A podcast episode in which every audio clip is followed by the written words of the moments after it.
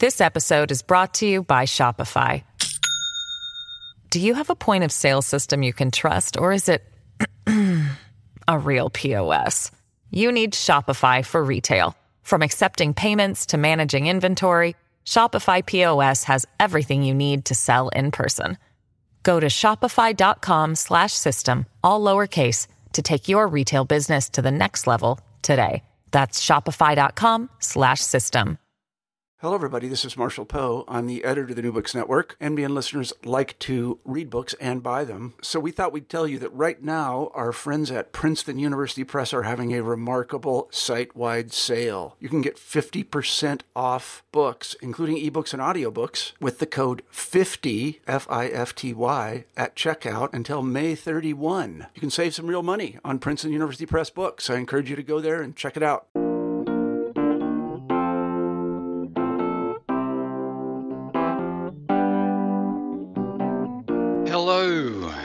Welcome to New Books in Australian and New Zealand Studies.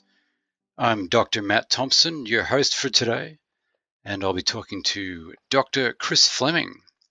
Chris is Associate Professor in the School of Humanities and Communication Arts at the Western Sydney University in Sydney, Australia, where he's also a member of the Writing and Society Research Centre.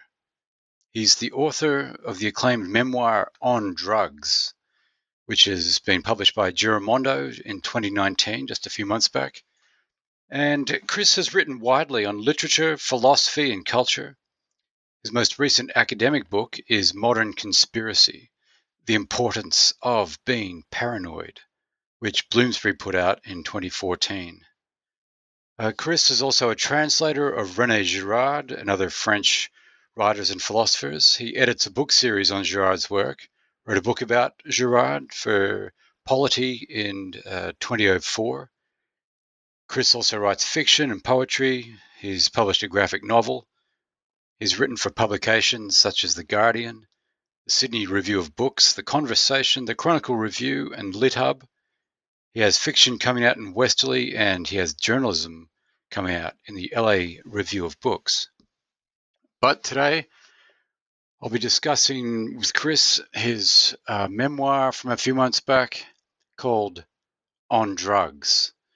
This is a pretty out there book. Uh, it's about Chris, who is uh, not just a writer, translator, philosopher, uh, philosophy teacher, but also a junkie, a drug addict. Um, he spent years and years while teaching, while writing, while translating, and before that, while studying and so on, um, wasted on a variety of things, um, as we'll hear predominantly uh, like pharmacy supplied painkillers, codeine pills, also drinking like you wouldn't believe, um, to the point of drinking methylated spirits if there's nothing else going. Um, and smoking more pot than Bob Marley could even dream of. So he's still alive. He's clean. Um, uh, touch wood. Just joking.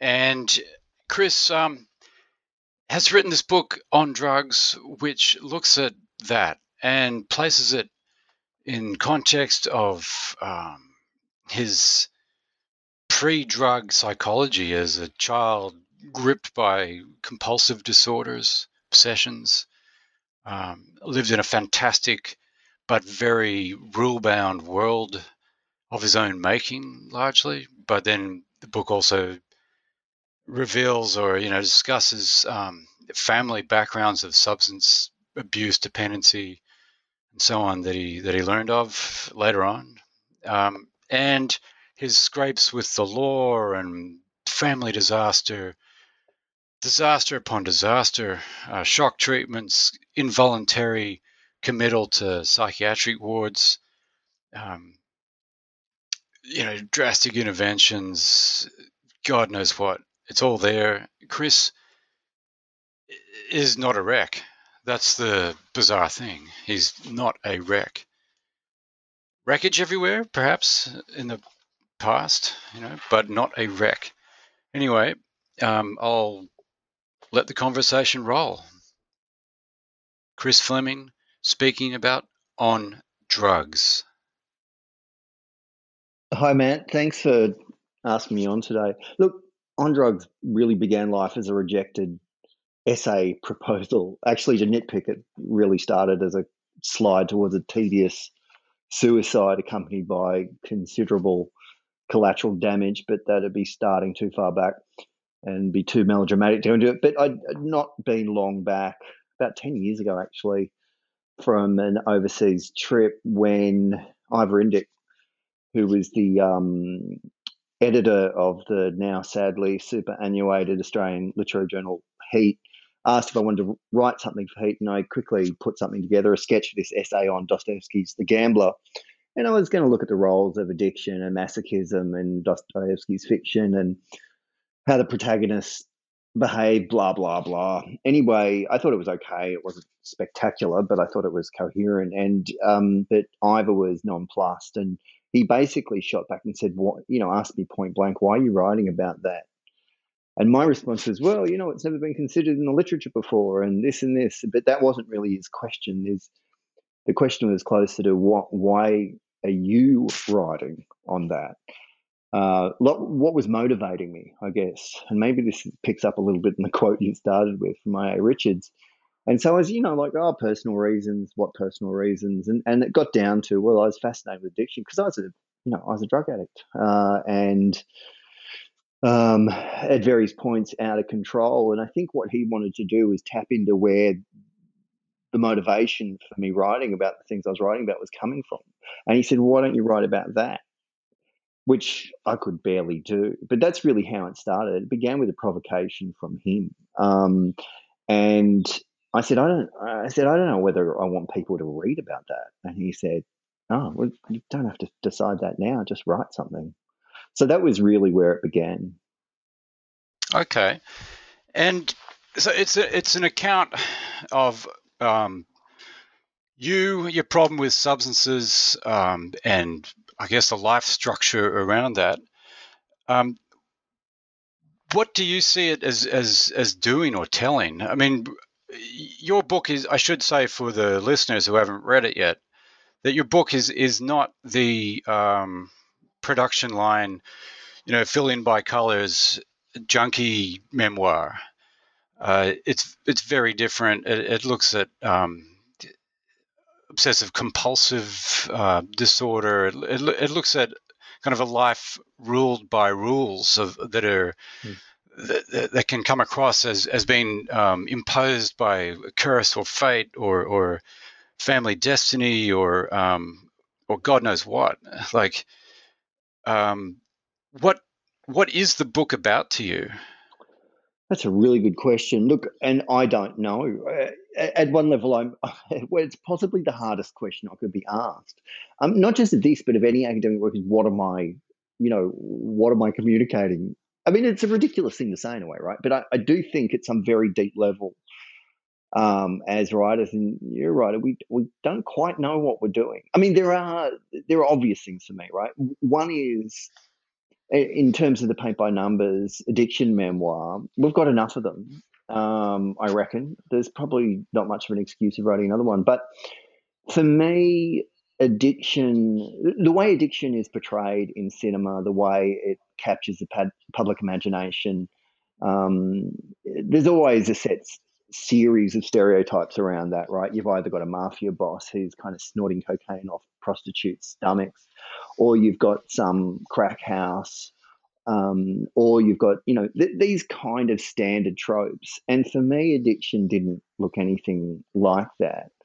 Um, it was something that was that, that dominated my existence, but the existence that I lived looked, in at least from the outside, not so abnormal. Um, and so it's that kind of account that I wanted to provide. And part of it, I guess, is just documenting what does that look like. I'm really interested in how other people live. And by live, I don't mean necessarily even the big gestures in their lives. I'm interested in when people get up, what they do, what they eat, what they think about, who they email. You know, these really basic things about how people live And I think partly that comes from, in me, a really basic sense that I never knew how, that I've never known how to live.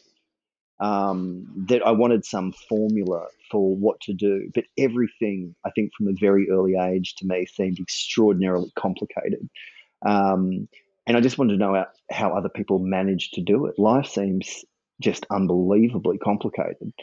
Um, so partly it's just documenting what I want to hear from other people all of the time, which is how people go about living their their days, but also reaching out from that in what they're thinking uh, about and and and what that thinking looks like and their relationship to thinking and doing all these kind of very basic things.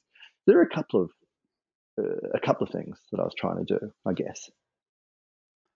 Okay, just to make things, uh, I guess, concrete for the the listeners. So, you're academic.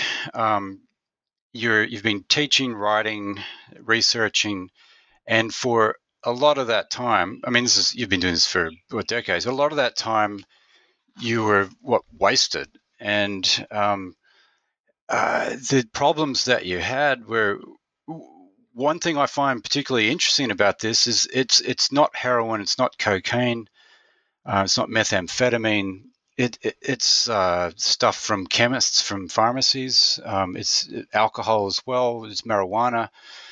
Uh, it's the, some of which can be seen as like everyday things. Marijuana is is now available as a consumer product in a lot of the United States, but you put a very different picture on it from usual. It's not one of the innocent things like lollies or a few drinks or something. It's something that you are spending tens of thousands of dollars a year on that you can't really afford and having to, you know, go through all kinds of trials and tribulations to to keep getting enough to get the money for it. Um, the the pills you start taking that you you got to have a real problem with uh, codeine pills um, requires like mapping out the pharmacies across a major metropolitan area of Sydney to to make sure you're not going back to the same ones too often. Um, to buy large packets of 48 pills, you know, painkillers and stuff. Um, it's very elaborate. It's exhausting. Um, it, it, it's like so much work. Uh, and life, when you say life seems unbelievably complicated, my God, it, it like the way you were living was making life unbelievably complicated. You know, and um, what what what is addiction to you? Like, what what do you? I mean, do you see it as a, a, a does it have a persona? Is it is it a presence? Is it nothing? Is it a is it a, a void or a sucking need, or or is it like a demon of some? What is it? What, what yeah, is addiction? Look, that's uh, these great questions. Look, I, and you're right. I did. Life was very complicated. It was predictable in a way. I mean, there's nothing more monotonous and more predictable than addiction or drug addiction, despite the images of it being exciting and you know um, countercultural and and breaking down boundaries. There is. It's almost the definition of monotony itself, of boredom itself. And yeah, I was I needed a very serious approach to acquiring the amount of drugs I was taking because it's really hard to to just get that get that amount of drugs on a daily basis. So I had. Can you to, talk, can you talk us through? Can you talk us through like a day? What what would happen on a day with the the Nurofen Plus, the codeine pills and things? Yeah, so I would be, and I cycled through different drugs, but the codeine was really um, big for me. And I originally took it to, uh, you know, kill some pain in shoulder from an old cricketing, like a rotator cuff injury. And it didn't do much for the shoulder, but it changed my attitude towards the pain. You know, like I took it, the pain didn't go away, but I thought, oh, the pain's fine. Gee, this feels pretty good. And I mean, I was never in the habit of just taking one or two tablets of anything ever. Um, I, my father remarked once, Fleming's, you know, we don't do moderation. If we don't just go for jogs, right? We we train for marathons. There's nothing in my family that seems to smack of of a moderate approach to anything, generally speaking. So I um, immediately, I probably took four or six tablets straight up off the bat, and it was an amazing. You know, I had an amazing uh, response to it, physiological, existential, and and so this built up pretty quickly. And I, over the period of time, I was averaging, yeah, about 50 tablets a day and getting 50 tablets of a restricted drug every day. You know, a drug that sits behind the counter. I mean, now you can't get it without a prescription. But at the time, you could buy it, but it was behind the counter. You had to provide justification for why you were doing it. And so you can't just turn up. You know, I couldn't turn up to the same pharmacy every day, just ask for another pack of 48. I had to vary my approach. I had to remember who was serving me. Um, I had to target particular kinds of people, you know, so casual employees were generally more relaxed about what they sold, or they were more preoccupied. If I was approaching pharmacists, I wanted to have my story set out, you know, all the symptoms that I needed to say. Um, I needed to remember where and when I bought my last pack from there and why I might be turning up again. And, you know, I go in the book in the book through all the different stories I would tell about this stuff. Now, to what extent these people believed me, I don't know. Um, but it worked at least for a long time. But it means that, you know, even taking the maximum amount, and also bear in mind that you're not supposed to take this over a long period of time. And I was taking it for years. So that was, you know, that's a pretty elaborate approach. But addiction itself, there are a few things that I see as absolutely uh, central to it. So in the case, there is an element of physiological adaptation, right? What what people would call tolerance. So, you know, anyone who takes a um, a painkiller will develop if it's a codeine based painkiller will develop a kind of tolerance to it and will and will produce withdrawal symptoms if they take that drug for more than a few weeks. But this is only a small part of what I see as addiction. For me, an addiction is any kind of repetitive pattern that I use to stop feeling like crap. And the problem is that those adaptations, the behaviors, the drugs, or whatever, the, the acting out, as we say, produ- ends up producing some really bad effects. Um, and so then you have the resolution to stop doing it, and then you have that resolution fail, and you keep going, and generally it gets worse resolution to stop, resolution fails. So there's a kind of sense of feeling divided in on you, uh, oneself, of of wanting to stop doing something, of feeling like something is necessary, but wanting to stop, trying to stop, and having those resolves, and life eventually spirals out of control on that basis. Um, and I mean, I, I can only say that why would you, you know, what was I getting relief from? It was just feeling shit, just feeling bad, just feeling lonely, sad, bored, in pain, grief, um, whatever you, you know, all these negative states, and just wanting any way out of that kind of anguish. And drugs for certain people can be pretty good um, at achieving that in the short term. And when you're talking about the anguish, um, or that, that the drugs are a, relief from, I mean, do you at all, as a philosopher, see this in philosophical terms with like as nausea or angst or uh, anything like this? I mean, is it a are drugs a, for you a solution to a existential problem?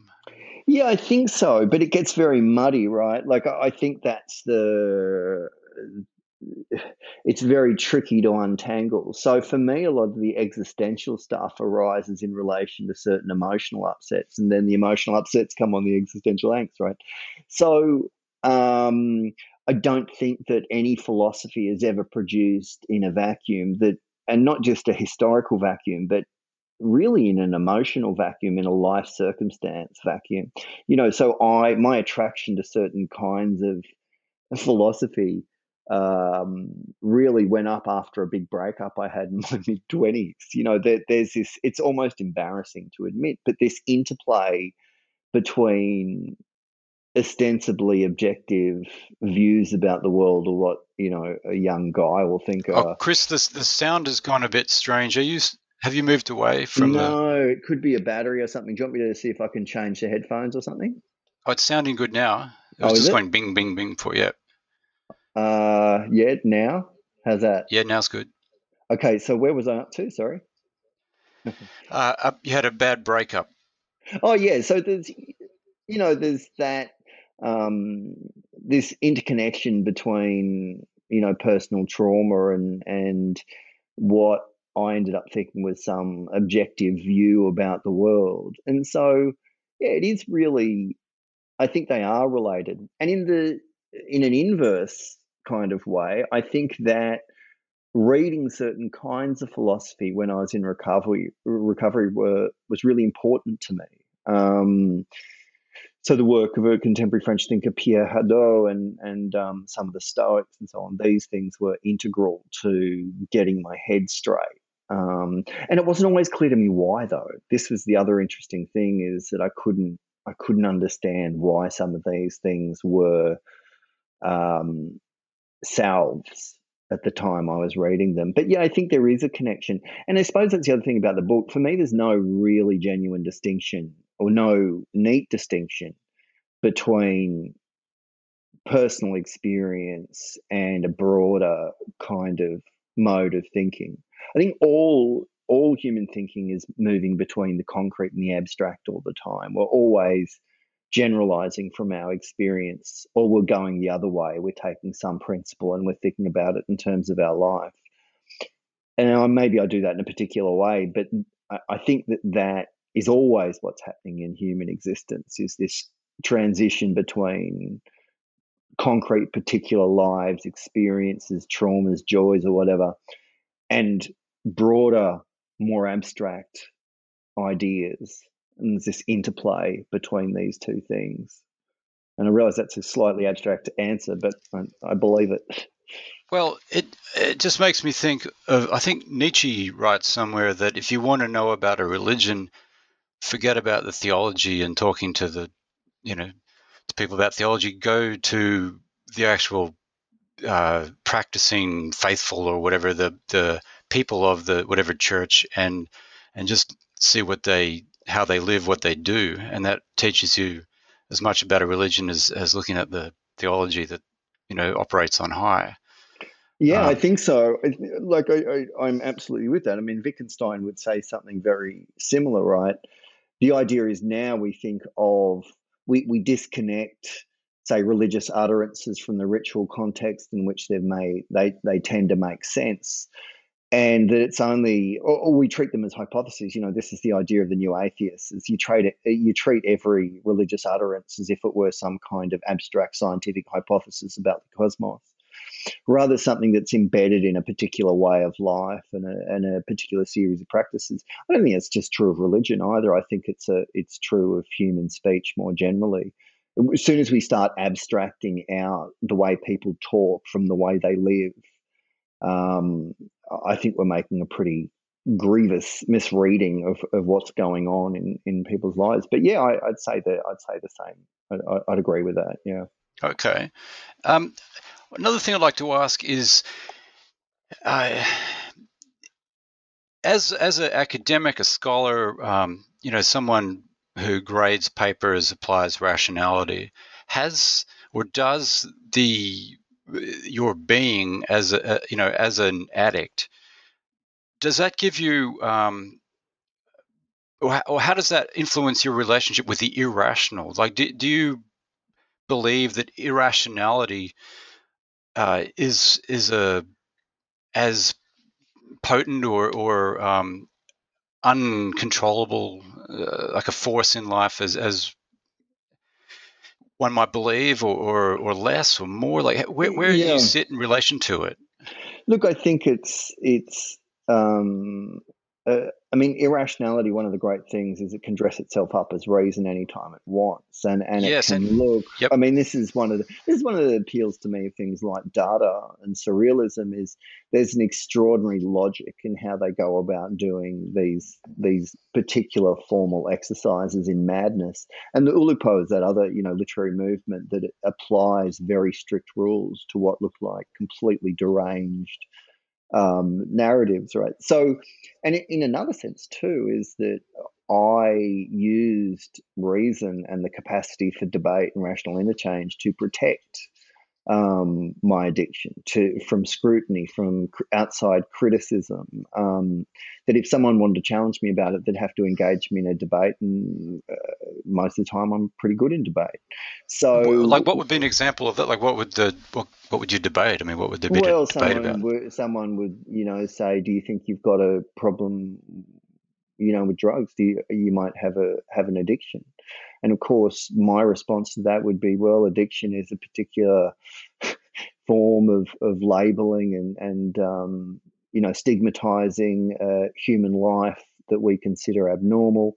Um, that you know aren't aren't you addicted to X, Y, and Z? Uh, what about my life seems to you uh, pathological? I'm I'm writing books and I've I've got a good job and I'm studying and I've got friends um, isn't it? You know that that could be one approach, right? So you could do the French post-structuralist, you know, Foucault approach to power, knowledge, structures, a disciplinary. You could do a kind of critique of the Twelve Steps as a quasi-theological program. Yeah, I could, you know, any number of ways I could do a counterattack. Um, that addiction is not really an illness in the sense that you know the the family of cancers are an illness; it's a metaphor. And so until you realize that, don't bother talking to me about addiction. You know, seriously, uh, my punchbacks would be quite hard. And they're all rationalizations. They're kind of very, uh, ended up being very well bolstered forms of madness. But in order to get me to the table to talk about that stuff, a lot of the time people would have to get through that. And not many people were willing to get through it. I mean, I'm exaggerating in a way. I mean, I did have some very open hearted conversations about this stuff when my guard was down, but um, if nothing was, you know, almost nothing was more uh, important to me than protecting the addiction. And uh, I would pull out every um, capacity I had in order to defend it. And that included debate and discussion. And so, yeah, I mean, I, and so I, I, am not exactly sure always where to draw the line between reason and unreason. Um, I don't think there is a neutral measure of rationality that we can apply in all circumstances. Again, I'm like close to Wittgenstein on this. There's no there's no reason as this generic ruler that can assess all human action with one particular metric. But um, so, but I do I do believe there are forms of craziness, and and and I've exhibited a lot of them over time, and hopefully I'm I'm getting better at least in myself to figure out which ones are the uh, productive forms of craziness and which are the uh, destructive ones. Okay, that I mean, do you? It seems like if you have, as you describe in in your book on drugs, um, uh, battling, debating. You know, there's that great scene in it where um, you are outsmarting, out debating everybody. You know, at the at the rehab center until what does the guy say to you? Like it's that oh, scene I where mean, yeah, yeah, like he, he, a counselor basically says, look, you know, if you if, if you come here to win fights, you know, win debate people, then you can go because you you're going to beat me in a debate. But did you come here to do that? And we can print you a certificate. He says, as you know, best debater in rehab, won all the arguments. Um, we'll, we'll print this for you. You can go home. But I thought you might have come here to get better. Um, and that was a really that was a really intense thing for him to say, and it, and it revealed my own. I mean, it's incredibly arrogant, right? But, um, of, of my own approach to all of this is just uh, wildly arrogant, and his whether it was strategic or real or what it was, but it it did produce a kind of tear in my own armor um, in approaching this. And it wasn't just, I mean, there's some, there, there's still something sincere, right? The way I'm presenting it as if, you know, I'm just going around defending something uh, that's completely mad. The fact is, though, is that I, I did need someone to produce some tear somewhere in that armor. Um, I couldn't adopt ideas that I thought were crazy, irrational, counterproductive simply because I wanted to believe them. You know, belief is not that easily willed. Um, but the problem was that I had such armor that it was very difficult to get through that. And yeah, that was a really, there's one council actually that ended up doing a number of very uh, had a number of interesting exchanges with over time. But yeah, that I think was a real um, shifting point for me um, in how I thought about what I was doing there um, and what I thought recovery looked like, right? I thought recovery meant basically agreeing to a certain series of propositions. You know, it's like, you know, the, uh, figuring out the solution to addiction was like solving a puzzle, like a really, like the Enigma code or um, a really complicated crossword puzzle. And once you had all the information there and you'd figured out the solution, then you're basically, you know, cured. It's a mad idea. Um, but that's what I thought it was. And I started to get some sense, not what uh, recovery was necessarily, but at least my idea of how to get well was not, um, that wasn't, that wasn't on the money even vaguely. Is it submission? Like, is submission a, a, an answer? Yeah, I think I, I, think partly it is. I mean, we're always submitting to things. We're always inheritors of, of whatever it is, our language, our concepts, our ideas, however much we like to think of ourselves as these individuals who will not submit. We're always submitting. We're always slaves to something. We're always um, indebted to um, our own pasts, uh, our you know the, the the history of our culture, and all these kinds of things.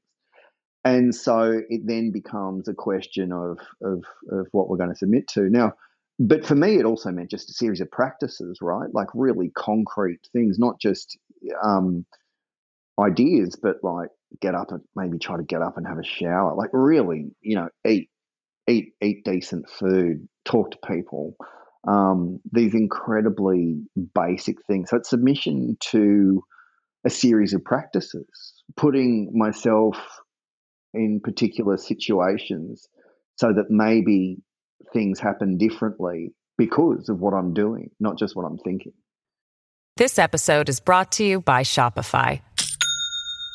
Do you have a point of sale system you can trust, or is it a real POS?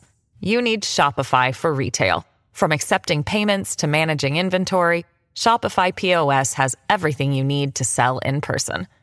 Go to shopify.com slash system, all lowercase to take your retail business to the next level today. That's shopify.com slash system. One one thing I I was wondering about from the book or, or was contemplating was building on what you're saying there, um, so you, you you know you're hyper articulate, uh, hyper rational. You've got um, a situation where you're entering that is very in, rehab. I'm talking about, which is very cliched. You know the uh, it's it's a series of you know obvious tropes. Um, and the, what people are going to say, what you're going to say back, it's almost like it's all kind of a predetermined script. But as you're saying just then, you know, practice practice kind of has needs to have primacy over ideas. It's it's almost like just do it anyway, even if it's cliched, stupid. Um, you know, it's easy to dismiss as hokey or whatever, or as pseudo pseudo religious or something. But just give in and do just follow these practices, and things will kind of get better um, for a while. Um, does that is that like a challenge to you as an academic and as someone who gets students in to talk about ideas that they have you know they're 18 years old they're turning up at western sydney uni to study you know philosophers continental philosophy whatever and their lives are largely unfilled in at this point um, so it's like ideas before practice a lot of the time rather than sort of you know university of the third age level where you might be teaching philosophy to largely mature older students. Um, is is this kind of primacy of practice over idea in your life itself to get it on track a challenge to your life as a teacher and academic? Yeah, I think it is. I think it is, and and I mean, it's what it, you can say primacy of practice, but for me, it's the links between certain ideas, certain kinds of enunciations regimes of statements, whatever you want to call them, and a certain way of living. Something may not make sense to you until a certain range of practices, right? So, I mean, even if you take something like sport, a you know Wisden's rule, uh, um, book of cricket rules is not going to mean anything to you really until you've been playing the game for a while, and most people can play cricket years without even having a look at it. But you can at least say that the sense of those statements, whatever you assess them, however you assess them, you, you can't even really understand them until you've put your body in a certain circumstance. And I think that's true of a lot of recovery speak too. Is is that none of it's not going to have its sense um, until it is uh, enunciated or established in relation to some kind of particular way of living. Now, it's true, right? And uh, with regard to the students, and sometimes what interests me is is students say things that they can't possibly think. Um, they'll they'll line up a series of statements that are either flat, flatly contradictory or they um, they assert something that I've got a very strong suspicion that the student can't possibly believe. And it turns out afterwards, when I ask them about it, they don't. But they have this idea that the discourse is floating free of anything. Now, I don't know why, whether this is an era of social media where people can say anything in such a way that it needn't have any um, connection to anything outside of itself. But that does that does interest me, and I mean I'm talking about myself now as if you know everything's in the past. I mean this is still my tendency to run off in my head and and um, and spiral out these baroque patterns of thought that that have their own coherence but aren't related to anything outside themselves. So you know, I um, I don't want to give the impression that that's that's how I am, but yeah. So I think for me, partly it's a matter of of sense, and partly, um, but it's also partly not expecting too much. You know, I want if students are getting a genuine joy out of thinking and reading and writing, and and something about that fires them up or excites them, I'd say go for it. You know, and I love seeing I love seeing that. And if that produces nonsense sometimes, it's fine. You know, like they got they got time to live. Um, hopefully, they got time to live. Okay. And, and going back to that Richards quote, the chief cause of ill-appropriate stereotype reactions is withdrawal from experience. To me, that also I, I was thinking of that in terms of um, tendency to, to, to dismiss what seems cliched from the outside because as you're saying in sport the bodily experience of doing something that looks repetitive predictable hokey whatever from the outside misses that that full inner um, drama that, that that inflates the person from within um, in it that that has power and meaning. So yeah, yeah. Look, and I, I think that's and that's because speech is not just about conveying information, right? Like I always thought that what I wanted out of knowledge or speech was more information. What I lacked was further knowledge or whatever. And what really shocked me was in the early days of recovery when I call my sponsor, and he would often say the same things um, almost identical things. But when he said them to me in that way, when I was in that state, living the way I was living in early recovery, they really landed. It was a, an astonishing realization that the same thing can be said. And I know, and I knew at various points he was going to say the same thing, and they would hit in a way that was bizarre to me. And it was not just that the information it's not that I'd learnt anything in any that I could list. Well, you know, like a new fact, right? Now I know the capital of Kenya is Nairobi. Now I'm tomorrow I'm going to learn the capital of Pakistan. Then the next day, it's not that accumulation. The statement becomes a, a ritual in which you keep rehearing or relearning things you haven't forgotten, which sounds like a paradox, but there is that force in some of these statements that this you need to hear various things or I needed to hear various things at various points and it it re it got me to think again about what knowledge is not just in knowledge in life but it allowed me to read some ancient philosophy very differently. So for instance reading some of the stoics seneca marcus aurelius epictetus what interested me often is that you have the repetition of the same point in various ways throughout a work and i sort of wonder like, why are you doing this? But if you have a different conception of what these books were trying to do and the context in which they were being read, it suddenly becomes much more comprehensible about what speech, what writing would have meant in that circumstance. Hmm. Um, hmm. Yeah. It's it to me. It brings to mind incantation, and even in poetry, something like like uh, Edgar Allan Poe's *The Raven*. This repetitive incantation of of the raven and nevermore and all this. It just keeps building and building, and you know we we hear things differently at different points in our life. The same statement can mean a thousand different things at a thousand different times uh, because of our ability to absorb one thing or not another. Um, which brings to mind um, there's more I want to ask you about with on drugs, and one of them is your uh, is your interest, um, professional and intellectual interest in mimetic desire, the ideas of um, Girard, does, does, that overlap or infuse here? And um, could, could, you perhaps just tell us on the way into that, just define mimetic desire for the listeners and introduce Girard just very briefly? Yeah, sure. So Girard had this idea that he reads out of literature initially that how are we going to theorize how human beings desire, how we want things. There are a whole series of rival explanations about this.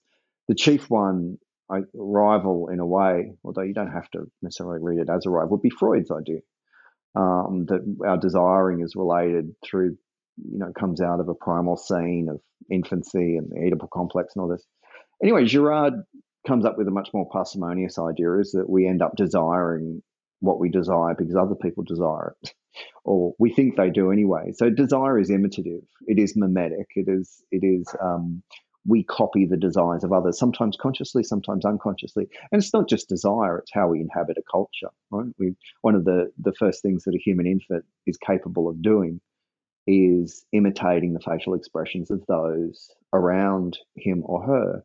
And this happens within hours of birth. It's an astonishing thing. So Girard says desire partakes in that. Now, it's an incredibly simple idea, but the implications of that become very, very interesting and, and, um, uh, and can be fleshed out in a number of different ways in terms of psychopathology and, and, and um, you know, the analysis of culture and the analysis of literature. It's a really interesting and very um, generative model of thinking, I think. Anyway, so yeah, I did. Uh, I was very, very interested in that. And I think there are very strong links between models of desire and my own addictive, um, you know, my own addictive behavior.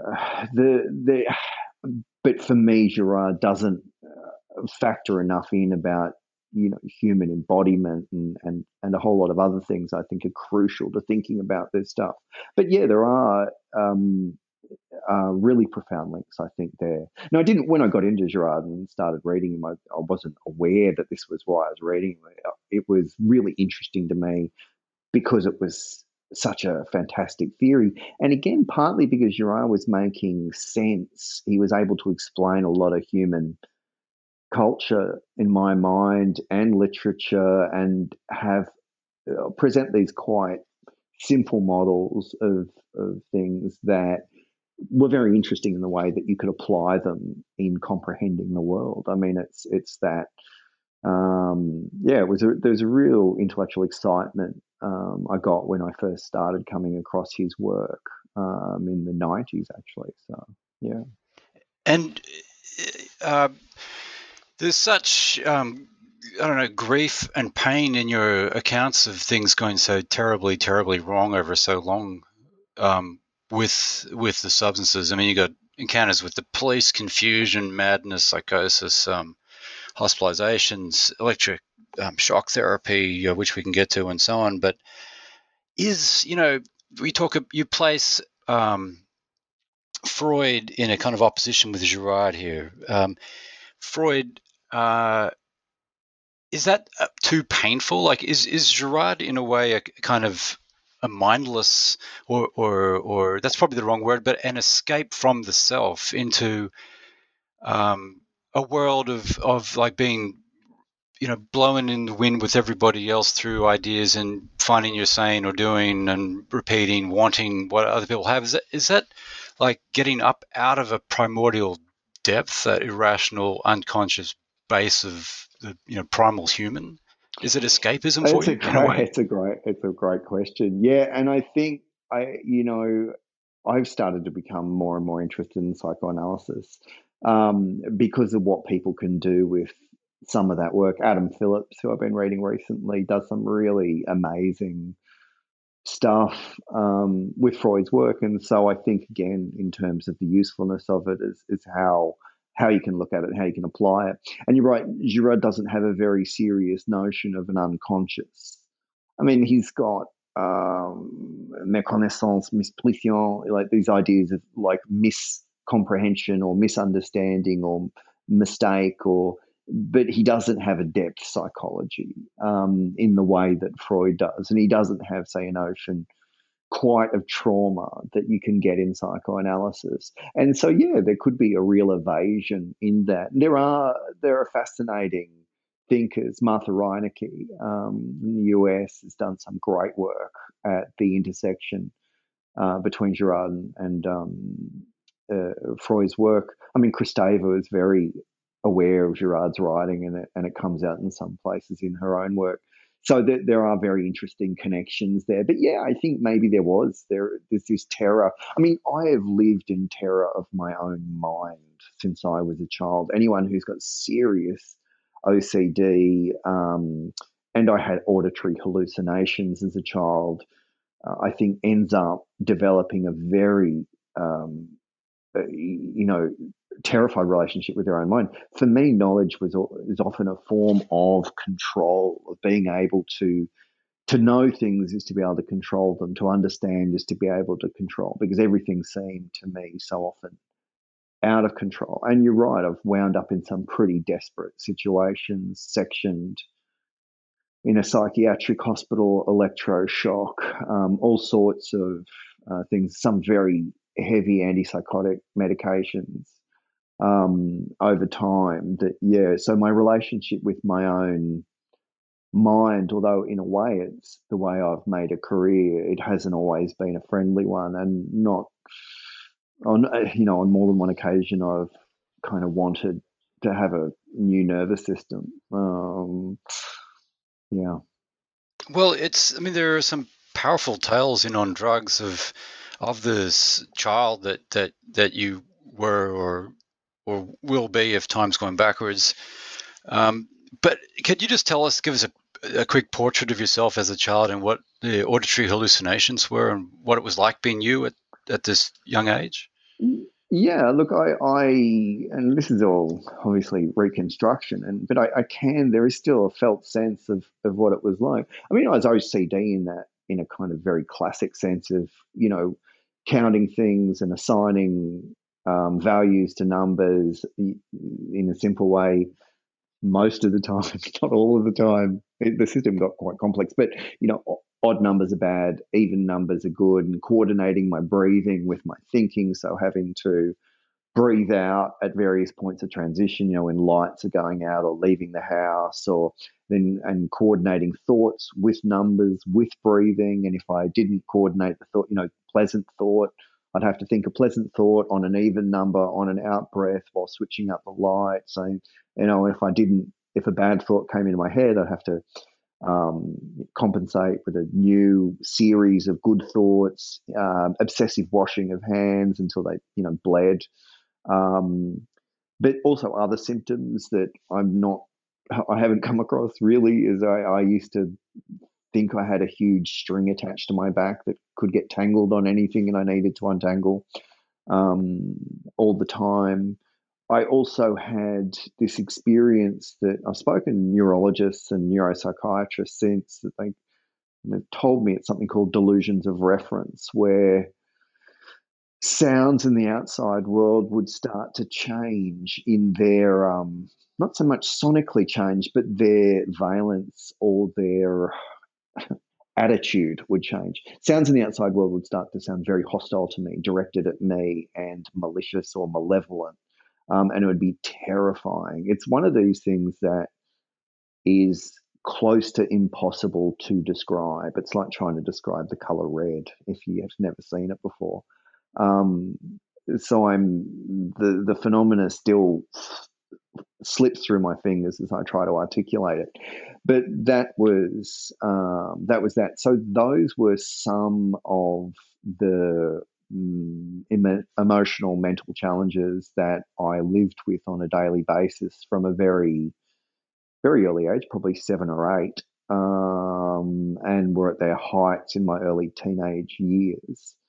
Um, so yeah, they it was, and I, you know, I lived in terror. I was, I was um, I mean, a lot of people get bullied and so on, but I was I was bullied pretty severely for many many years. I was skinny and effeminate, and um, this, but this is just for the the mm. listeners' sake. So, as you're describing on drugs, this is all before drugs, right? Like, so your um, you know the auditory hallucinations, the the valence, the um, the freaking out about all the tension, the terror. The, I mean, this is this can sound like someone's had way too much acid or pot or something, but this is before all that, right? Like this is you stone cold sober.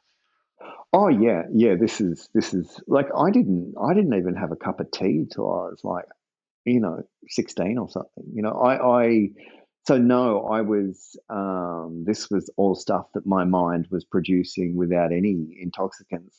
Uh, whatsoever. And the effect was, though, that people often did think I was on drugs, especially in my teenage years. Um, people thought there were two drug interventions actually, um, which I thought were hysterical because I didn't even, I, would never had a coffee before. And people thought I was just oh, out of my mind. Um, high. Um, and you can probably see, I can look back and see why they did think that. But I've had more people think I'm on drugs when I'm not than people think that I've been on drugs when I am.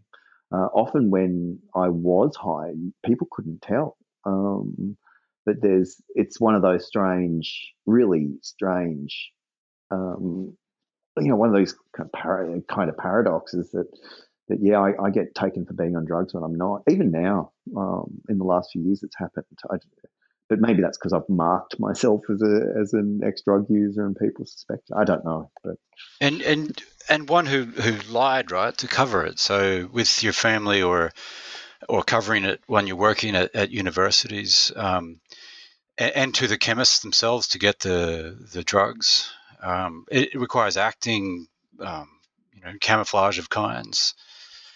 Uh, yeah, yeah, absolutely. Because the and the the reason there is if if um, I admitted that I was on drugs in the the amount that I was taking, then it's the end of then then there's another obstacle to taking them because then people are looking trying to stop me from taking them or trying to interfere with the supply. So the uh, not I mean a couple of friends knew. I mean no one knew the whole picture. Not um, and part of that, I think part of the secrecy is the addiction too, right? Like having something just for myself, having my own world. Um, but a large part of it is just protecting the supply. And yeah, so from outright lying to bending the truth, so saying, you know, I, I take fewer than what I take, or any any strategy um, I mean, short of violence and those kind of you know criminal activities, any any activity to to protect the supply. Um, yeah, and lying's a huge part of that. I mean, for years after I stopped using, when I knew someone would be coming over, my first uh, response would be to think, clean up. Uh, you know, like I got to get the stuff, I got to hide everything. But of course, there's nothing to hide. Um, so the imprint of addiction lasts for years, and it's it's it's certainly not something I'm I'm proud of, but I comprehend why I did that on the basis that it was it's a way of protecting the supply. Do um, do you comprehend yourself? Is there uh, one to comprehend? Uh, like I'm looking again. This is Nietzsche on saying we don't understand much about real living people and generalize very superficially when we attribute to them this character or that. The poet is reflecting this, our very incomplete view of man, when he turns into people, in the sense creates those sketches which are just as superficial as our knowledge of people. So you have um, like as a child got these hallucinations, the the OCD, the com- the compulsions. Um, how, how does how can any of this ultimately be explained, or or is it not? Is, is all you can? I mean, like it's a compelling, full, dramatic uh, view of your life, but uh, at, at, the end, can anybody? Um, does anybody mean anything? Like, is there any reason for any of this? I mean, you, you talk about your family's got a history of addiction. You, your father stopped drinking. You find out your mother had a secret drinking problem. But what is what, what do you put it down to? Do you, do you revert to belief in fate and things? You know, I don't. I don't know. And I mean, there there is. There, I mean, there are some big.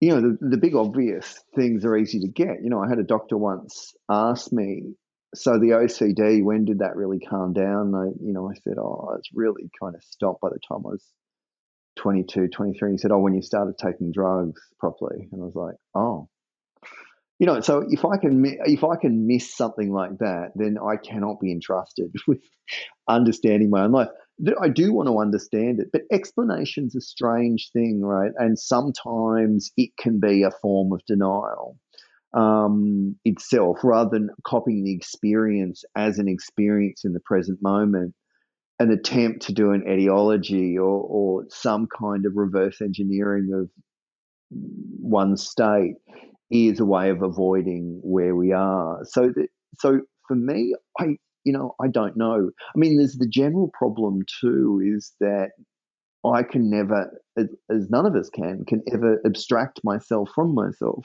and view myself from the outside. I mean, we can. Um, I mean, this part of human consciousness is we can we're the experiencing subject and the object of our own reflection uh, with the eye that looks at itself. But that means we can never um, be impartial, objective um, in the way that we'd be able to do, say, staring at a tree or something like that.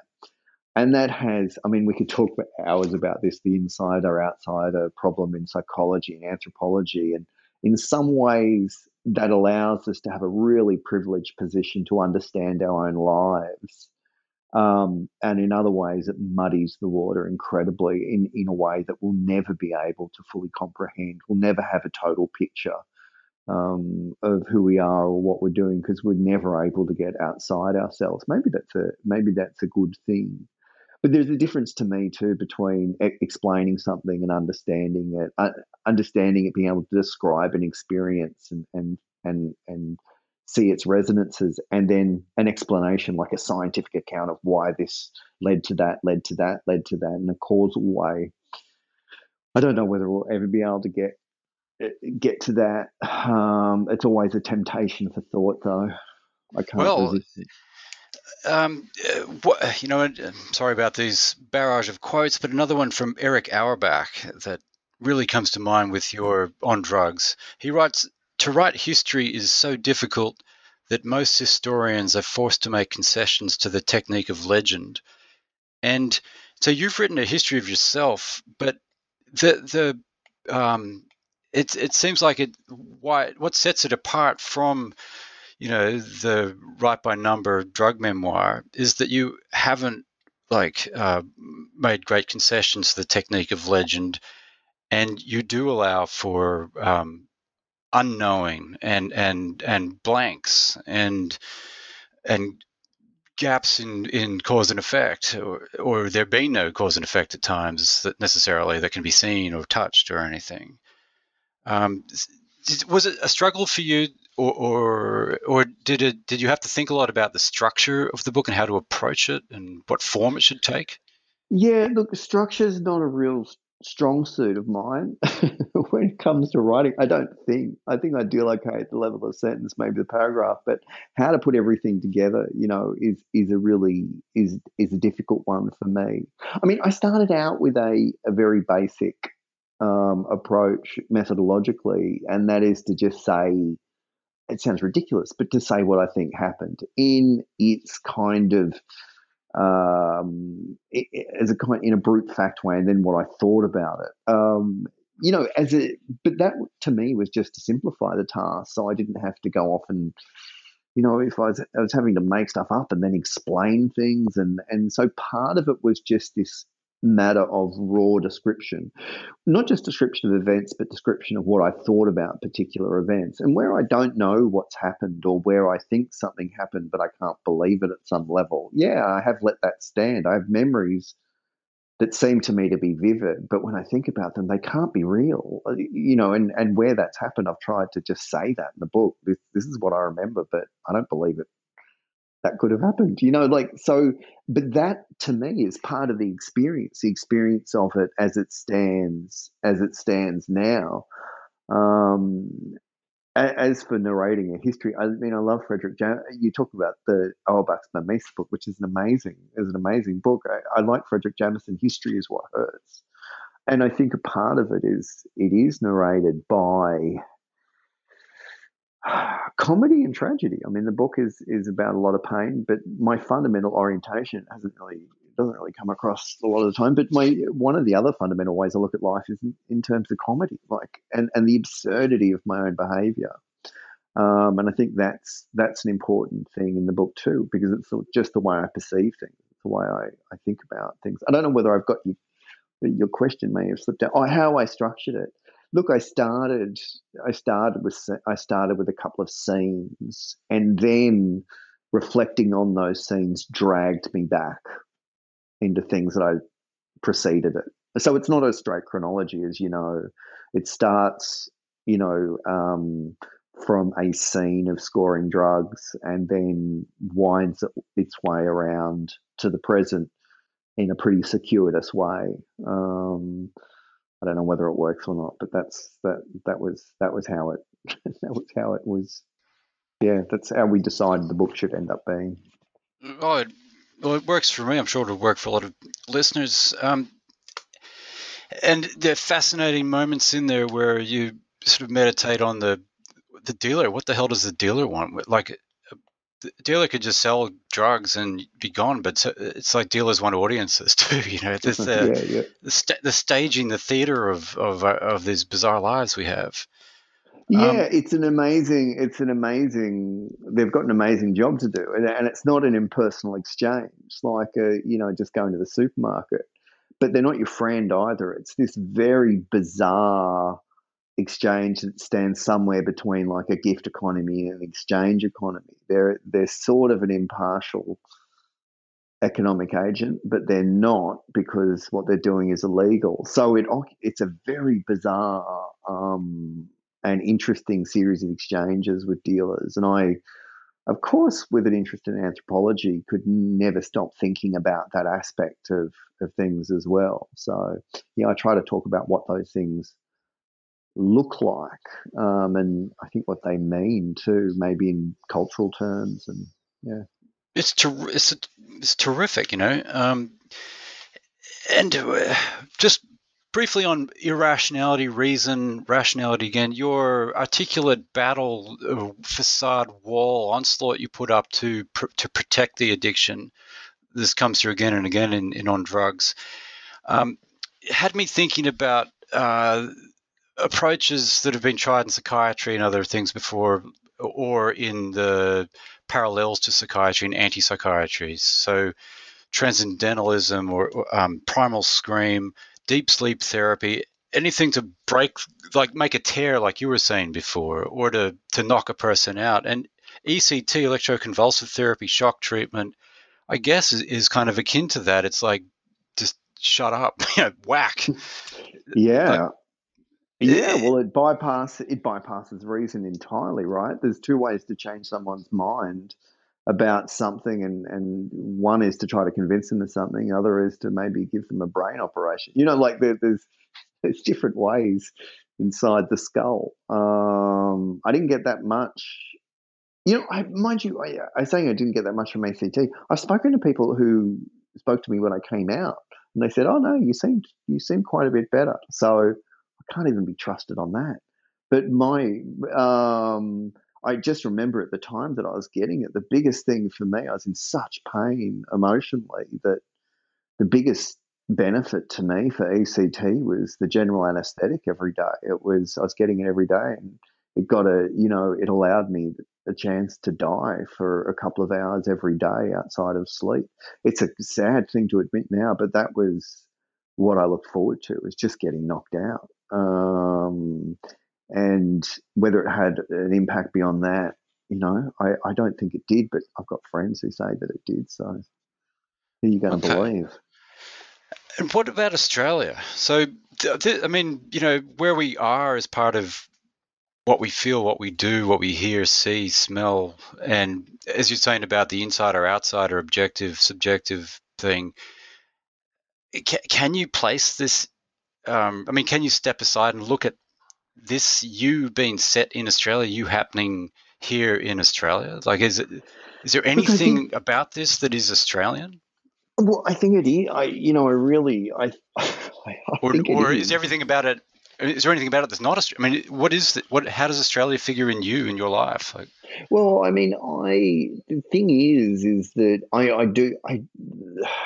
I mean, I do feel like a stranger anywhere else in the world. This is the problem. And I mean, Mascot never looks so beautiful as when you're flying back in. And I, I'm loath to say that because live in a place that's revoltingly nationalistic and, and it's and and it's you know, it's not anything I'd ever admit to. You know, it's very uncool also to admit to liking Australia. Um, if you're as if you're an academic in the humanities, but it is Australian inside, and there's a lot to dislike about Australia.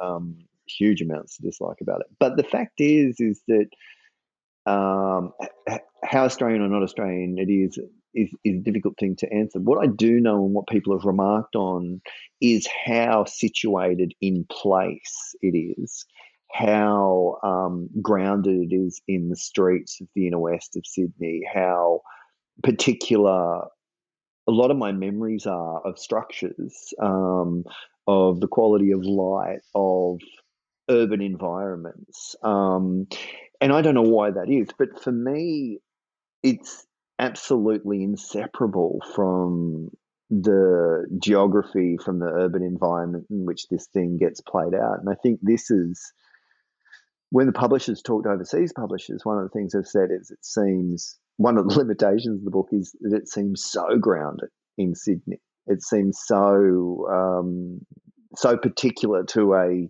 cultural environment um, in a way that a lot of books aren't. And I guess that's just partly because of the way I think. I do think in terms of of voice and and structure and light, and um, despite the fact that I'm a lover, you know, just one of these word tragics. Um, the way I tend to think is scenic. Um, it's a uh, it's I, I'm very visual in the way that I imagine things. So I think it's yeah, it's very hard to separate it from that context. Whether you want to call that Australian context, a Sydney context, an inner west context, a whatever. And it's that kind of parochialism people might just sort of think, oh, I can't stand that stuff. You know, but th- the fact is I think it's always crap to yank these things out of context um, in in that sense. And it's not really up to me to judge to what extent it, it extends outside those circumstances. I really hope it does, um, but uh, who knows? what about um, articulateness or otherwise? To, to me, as a dual US Australian national, um, I, I, find uh, Australia an inarticulate sort of non or pre-verbal place in a way, you know, um, which I think D.H. Lawrence is nailed in in Kangaroo with um, a certain quality that comes through presence, not speech. And if mm. you are hyper articulate, um, G'd up kid and youngster and stuff, are, are the drugs that eventually give you relief from OCD, are, are they also a way to to, to tone down or, or relax into a place that has more implied than said a lot of the time? Is it a it's a great question, Matt. Look, I, I think it is. I think it's a way of just turn. It's a way of turning the volume down. I mean, I, I always seem there always seem to be going like too much going on in my head, um, both for myself and often for the people around me. Um, this, you know, my mother saying, "You just talk for the sake of talking." You know, this was one of the things, and this this desire.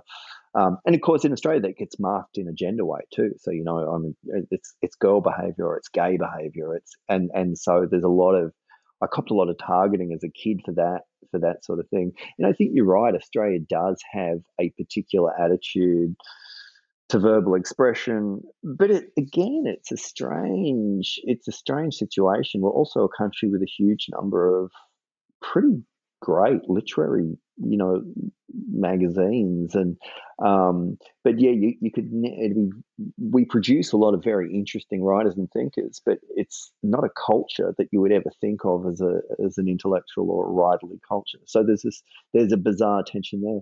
But yeah i think the the drugs did end up being a kind of anesthetic turning you know, often got this sense that the world is too harsh. And sometimes i mean that in quite a literal sense the sun's too bright the light's too hard, the angles are too sharp, um, things uh, feel too intense on my skin, and, and my brain is working at a pace that is just not uh, not right. There's, there's there's gears that have been kicked up, um, and drugs did offer a you know varying in that speed. I say in the book that drugs basically do alter perceptions of tempo of of of, of time. They do muck around with space, but but time is a huge thing that they mess with, and I think yeah, it it, it recalib- They did for a long time recalibrate a nervous system that was overactive in an environment that seemed too much. Mm, and it's um, it brings to mind like the Velvet Underground and the uh, the band and New York City and amphetamines, you know, and the speed scene and uh, throughout um, New York culture with in the 60s, 70s, and so on before the kind of heroin, or even earlier 50s, 60s, 70s. But um, to speed up to the pace of the city around you and, and like to, to, to accelerate, you know, by quaffing, um, you know, fistfuls of speed pills, Dexies and so on. But you're, you're slowing down to a, like more of a torpor of the summertime Australia or, um, this is you know this is your youth is a is a few decades back now so sydney's kind of changed a lot since the early stages of the book of on drugs but it, it's acclimatizing in a different way um, but lastly, just to, to wrap things up, then could you tell us, like, so uh, on drugs is out from Giramondo. Um, what have you been doing since, or what are you into now? Any kind of writing projects? Oh, I'm doing I'm doing a few things. Um, I'm there's some stuff I'm just finishing finishing off. I'm doing I, you know, I'm writing a couple of book reviews. I'm also doing a, a book for Giramondo at the moment of, of short fiction. Although to what extent it's fiction, I'm mucking around with the idea of biographies, biographies of artists and intellectuals, and some of them I'm just making up, and some of them are half based on truths. And um, and there's a there's a short story coming out in Westerly that's that's gonna that's part of that collection. But I'm also doing more theoretical philosophical work on kind of imitative patterns in argumentation and and um, yeah, a bunch of other things. I'm also very interested now, and I guess I have been for a long time, in the relationship between autobiography and philosophy. What what does it mean? You, know, you read Wittgenstein, and the guy uses I and we a lot, and I start to wonder who is he talking about when he's talking about we? What is this we, and what is what is the role of the I or the we in philosophical writing? It's big, you know, it's obvious in people like Rousseau, and well, it's actually not that obvious, but that, you know, when, when they're people writing autobiography, what about when they're not writing autobiography? So I, I'm interested in that relationship between voice and style um, in philosophical work, and, and, also doing a little bit of um, some stuff on that as well, and a few other things. But yeah, whether any of, you know, how much of that will come out who knows? I don't know how much of it. I, it depends on how much of it I finish and how much of it once I've finished, other people want to look at. So, yeah. Excellent. Well, thank you very much. I'll just um, tell the listeners again this has been a chat with Christopher Fleming, Associate Professor at the School of Humanities and Communication Arts at Western Sydney University. We've been discussing his acclaimed memoir on drugs out from Giramondo. It came out a few months back, late 2019. And uh, I'm Dr. Matt Thompson. So thank you very much. I hope you've enjoyed the chat. Thanks, Matt. Really appreciate it.